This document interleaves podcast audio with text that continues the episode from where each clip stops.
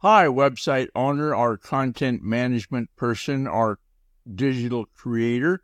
Uh, let's talk about digital marketing strategies that you can use right now, this minute.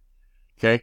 Well, maybe not if you're driving. But anyway, the first one they want to talk about, and this is to discuss the digital marketing strategies with your team members or to think about them for yourself. Okay. If you're just a one man operation or if you've got a team, then share with your team. Anyway, understanding the customer is the first order of business.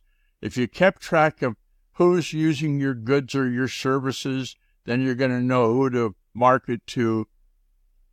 If it's not 14 year olds, then don't waste your time. Okay understanding SEO and SEM, search engine optimization and search engine marketing both have a role in digital marketing strategies and understanding what those are is important. You might have one person that does SEO and another person that does SEM. Make sure that they're both in the know of what's going on, what the campaign is about, and so forth.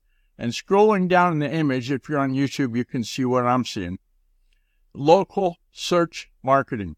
You're going to provide goods and services to there in the neighborhood, okay? And there's a link in the Google document talks more about that. Content marketing and email marketing are both relevant and there's a note in there about suggestions from WebFX. They're, I guess you'd call them an influencer. Right. Some good brain food there.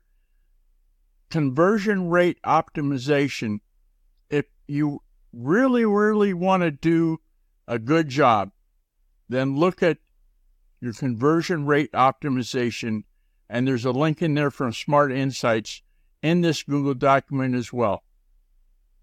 To find the Google document, simply go to the guy R Cook report.podbean.com and look for this title and bazinga, that'll take you there. And there's a share link in YouTube to see this as well, right below the comments. So there you have it.